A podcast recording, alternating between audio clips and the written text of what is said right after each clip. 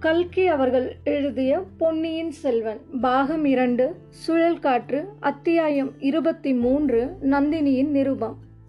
அன்று மாலை நந்தினி லதா மண்டபத்தில் ஹம்சதூலிகா மஞ்சத்தில் அமர்ந்து நிருபம் ஒன்று எழுதி கொண்டிருந்தாள். சில வரிகள் தான் எழுதினாள். எழுதும்போது சில சமயம் சுழல் காற்றில் இளங்கொடி நடுங்குவது போல் அவள் உடம்பு நடுங்கிற்று. அடிக்கடி நெடுமூச்சு விட்டாள். அந்த குளிர்ந்த வேளையில் பக்கத்தில் தாதி பெண் நின்று மயில் விசிறியால் விசிறிக் கொண்டிருந்தும் அவளுடைய பளிங்கு நெற்றியில் முத்து முத்தாக வியர்வை துளிர்த்திருந்தது. அவள் எழுதிய நிருபமாவது அரசிலம் குமாரா தயங்கி தயங்கி பயந்து பயந்து இந்த நிருபம் எழுத துணிந்தேன். ராஜ்யத்தின் நிலைமையை பற்றி பலவிதமான செய்திகள் காதில் விழுகின்றன. தாங்கள் எதையும் கவனிப்பதில்லை. நோயினால் மெலிந்திருக்கும் தங்கள் தந்தை பலமுறை சொல்லி அனுப்பியும் தாங்கள் தஞ்சைக்கு வரவில்லை. இதற்கு காரணம் நான் தானோ என்ற எண்ணம் என்னை வதைக்கிறது. தங்களை ஒருமுறை சந்தித்தால் எல்லா சந்தேகங்களையும் போக்கிவிடுவேன். அதற்கு திருவளம் இறங்குவீர்களோ? தஞ்சைக்கு வர விருப்பமில்லாவிட்டால் கடம்பூர் சம்புவரையர் மாளிகையில் சந்திக்கலாம். நான் இன்று தங்கள் பாட்டியின் ஸ்தானத்தில் இருக்கிறேன். நாம் சந்தித்து பேசுவதில் என்ன ஆட்சேபம் இருக்க முடியும்? இதை கொண்டு வரும் வீர இளைஞர் சம்புவரையர் குமாரரை தாங்கள் பூரணமாக நம்பி அவரிடம் எந்த செய்தியும் சொல்லி அனுப்பலாம். இங்கனம் துரதிருஷ்டத்துடன் கூட பிறந்த அபாக்கியவதி நந்தினி. உண்மையிலேயே தயங்கி தயங்கி யோசித்து யோசித்து மேற்கூறிய நிரூபத்தை எழுதிய பிறகு விசிறிக்கொண்டிருந்த தாதி பெண்ணை பார்த்து போய் கடம்பூர் இளவரசரை உடனே அழைத்து வா என்றாள் நந்தினி. தாதி பெண் சென்று கந்தன்மாறனை அழைத்து வந்துவிட்டு சற்று விலகி போய் நின்றாள். கந்தன்மாறனின் கண்கள் நந்தினியை ஏறிட்டு பார்ப்பதற்கு கூசின. எங்கேயோ பார்த்த வண்ணம் கந்தன்மாறன் நின்றான். ஐயா உட்காருங்கள் என்று கூறிய நந்தினியின் குரல் நடுக்கம் கந்தன்மாறனை அவளுடைய முகத்தை உற்று பார்க்கும்படி செய்தது. நந்தினி தொடர்ந்து குந்தவை தேவியை பார்த்த கண்களினால் என்னை பார்க்க முடியாமல் இருப்பதில் வியப்பில்லை என்று கூறி புன்னகை புரிந்தாள். அந்த சொற்கள் கந்தன்மாறனுடைய நெஞ்சை பிளந்தன. அவளுடைய புன்னகையோ அவனுடைய தலையை கிருகிருக்க செய்தது. தட்டு தடுமாறி ஆயிரம் குந்தவைகள் ஒரு நந்தினி தேவிக்கு இணையாக மாட்டார்கள் என்றான். ஆயினும் இளைய பிராட்டி விரலை அசைத்தால் வானுலகம் சென்று இந்திரனுடைய சிம்மாசனத்தை கொண்டு வந்து விடுவீர்கள். நான் வருந்தி வேண்டிக் கொண்டால் உட்காரக்கூட மாட்டீர்கள் என்றாள். கந்தன்மாறன் உடனே எதிரில் இருந்த மேடையில் உட்கார்ந்து தாங்கள் பணித்தால் பிரம்மலோகம் சென்று பிரம்மாவின் தலையை கொய்து கொண்டு வருவேன் என்றான். நந்தினி நடுநடுங்கினாள். கந்தன்மாறனை பாராமல் வேறு பக்கம் பார்த்து கொண்டு பரமசிவன் கொய்தது போக பிரம்மாவுக்கு மிச்சம் நாலு தலைகள் இருக்கின்றன. தாங்கள் இன்னொன்றை கொய்தாலும் பிரம்மா பிழைத்து போவார் என்றாள். தேவி வேறு எது வேண்டுமானாலும் சொல்லுங்கள். ஆனால் குந்தவை தேவியை பற்றி மட்டும் என்னிடம் புகழ்ந்து பேச வேண்டாம். சிநேகித துரோகியான வந்தியத்தேவனுக்கு அவள் பரிந்து பேசியதை நினைத்தால் என்னுடைய ரத்தம் கொதிக்கிறது என்றான் கந்தன்மாறன் ஆனாலும் இன்று காலையில் தங்களுடைய கற்பனா சக்தி அபாரமாயிருந்தது. என்னவோ உண்மைதான். தங்களுக்கும் தங்கள் நண்பனுக்கும் நடந்த துவந்த யுத்தம் பற்றி எவ்வளவு கற்பனையாக பேசினீர்கள்? என்று நந்தினி கூறிய வார்த்தைகள் கந்தன்மாறனுக்கு சிறிது வெட்கத்தை உண்டாக்கின. அவனை சந்தித்தது எப்படி என்பதற்கு ஏதாவது சொல்ல வேண்டும் அல்லவா? அதனால் சொன்னேன் அவன் என்னை முதுகில் குத்தியது என்னமோ உண்மைதானே என்றான். ஐயா அன்று நடந்ததையெல்லாம் தாங்கள் மறுபடியும் ஒரு தடவை ஞாபகப்படுத்தி கொண்டு பார்ப்பது நல்லதல்லவா? என்றாள் நந்தினி.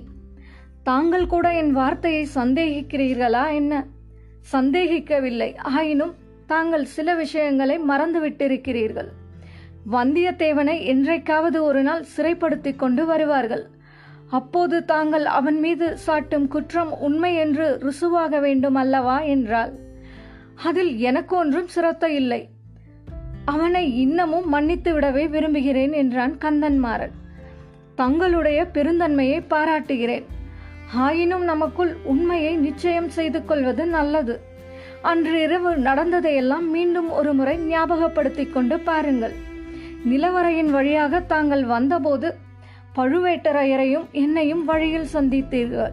தங்களுக்கு அது நினைவிருக்கிறதா என்றால் நன்றாய் நினைவிருக்கிறது. என் உடம்பில் உயிர் உள்ள வரையில் அதை நான் மறக்க முடியாது என்றான். அப்போது தாங்கள் என்ன சொன்னீர்கள் என்பதும் நினைவிருக்கிறதல்லவா என்றாள். என்ன சொன்னேன் என்பது நினைவில்லை. தங்களை பார்த்தபோது மெய்மறந்து போனேன் என்றான். ஆனால் தாங்கள் சொன்னது எனக்கு நன்றாய் நினைவிருக்கிறது. ஐயா தங்கள் குமாரியின் அழகை பற்றி எவ்வளவோ நான் கேள்விப்பட்டதுண்டு. ஆனால் அதெல்லாம் உண்மைக்கு உரை போட காணாது என்று சொன்னீர்கள். ஐயோயோ அப்படியா சொன்னேன். அதனால்தான் அவர் முகம் அப்படி சிவந்ததாக்கும்.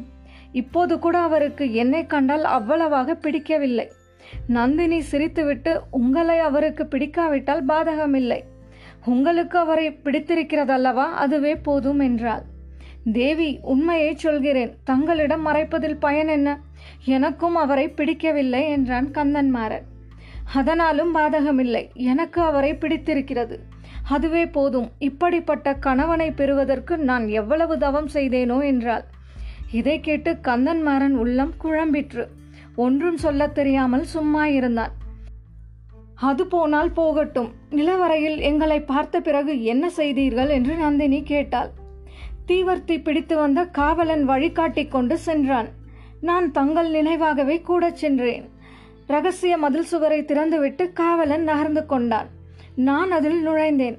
உடனே முதுகில் யாரோ குத்தினார்கள். அவ்வளவுதான் நினைவிருக்கிறது. வந்தியத்தேவன் நான் அங்கு வருவேன் என்பதை எப்படியோ தெரிந்து கொண்டு வெளியில் காத்திருந்திருக்க வேண்டும் என்றான். இல்லை ஐயா தங்கள் யூகம் மிக தவறானது. வெளியில் அவன் காத்திருக்கவே இல்லை என்றாள் நந்தினி.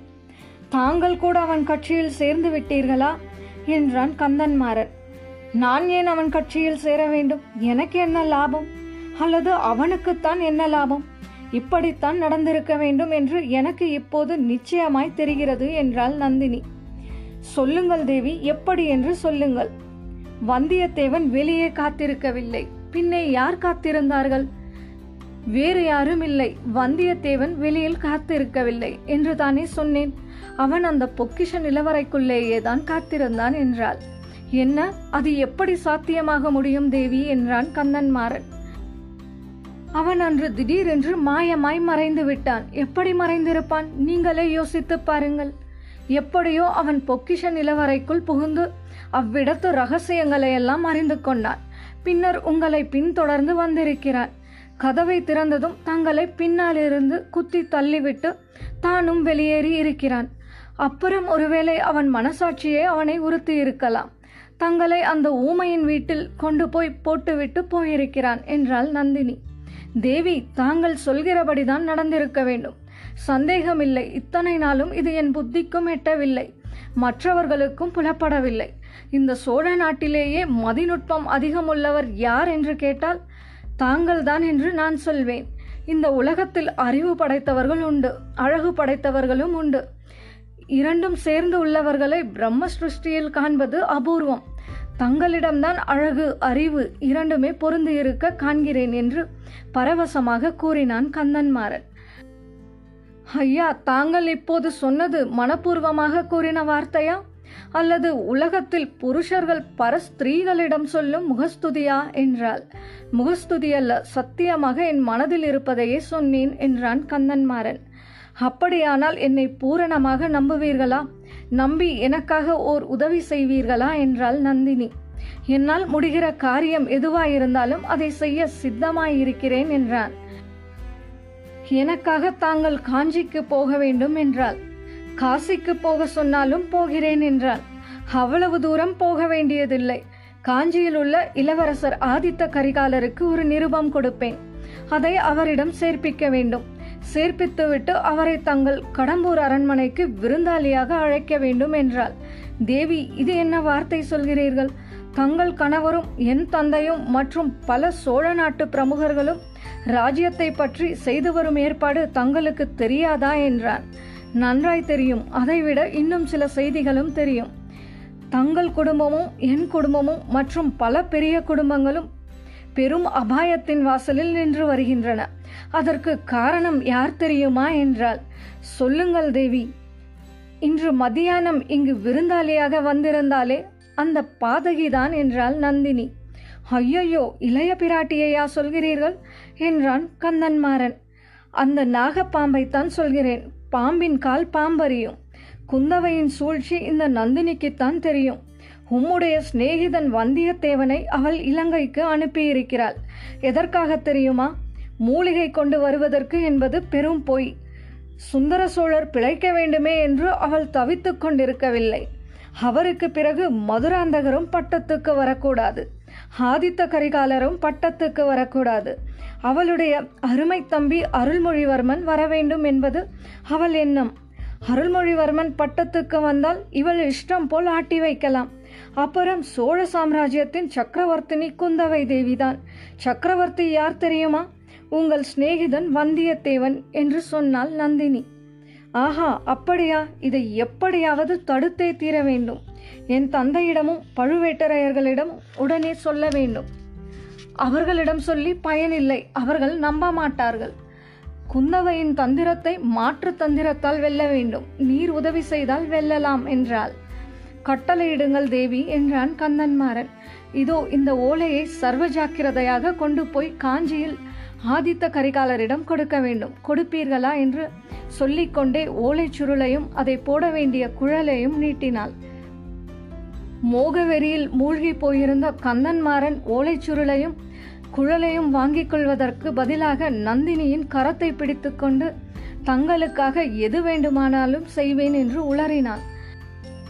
அச்சமயம் சடசடவென்று ஒரு சத்தம் கேட்டது. பழுவேட்டரையர் அரண்மனையிலிருந்து லதா மண்டபத்துக்கு வரும் பாதையில் விரைந்து வந்து கொண்டிருந்தார். திடீரென்று எதிர்பாராமல் வந்தவரை கண்டு தாதி பெண் திடுக்கிட்டு விலகி நின்றாள். அங்கே மண்டபத்தின் விட்டத்திலிருந்து தொங்கி ஆடிய ஒரு முக்கோணத்தில் ஒரு பெரிய கிளி ஒன்று சங்கிலியால் பிணைத்து வைக்கப்பட்டிருந்தது. வந்த வேகத்தில் பழுவேட்டரையர் தம்மை அறியாமல் அந்த கிளியை கையினால் பற்றினார். அவருடைய மனத்திலிருந்த வேகம் அவருடைய கையின் வழியாக பாய்ந்தது. கிளியின் சிறகுகள் சடசடவென்று அடித்து கொண்டன. பழுவேட்டரையரின் கொடூரமான பிடியை தாங்க முடியாமல் கிளி கிரீச்சிட்டது. இத்துடன் அத்தியாயம் இருபத்தி மூன்று நந்தினியின் நிருபம் நிறைவடைந்தது. மீண்டும் அடுத்த அத்தியாயத்தில் சந்திப்போம். குரல் வண்ணம் உமாச்சாரி. நன்றி.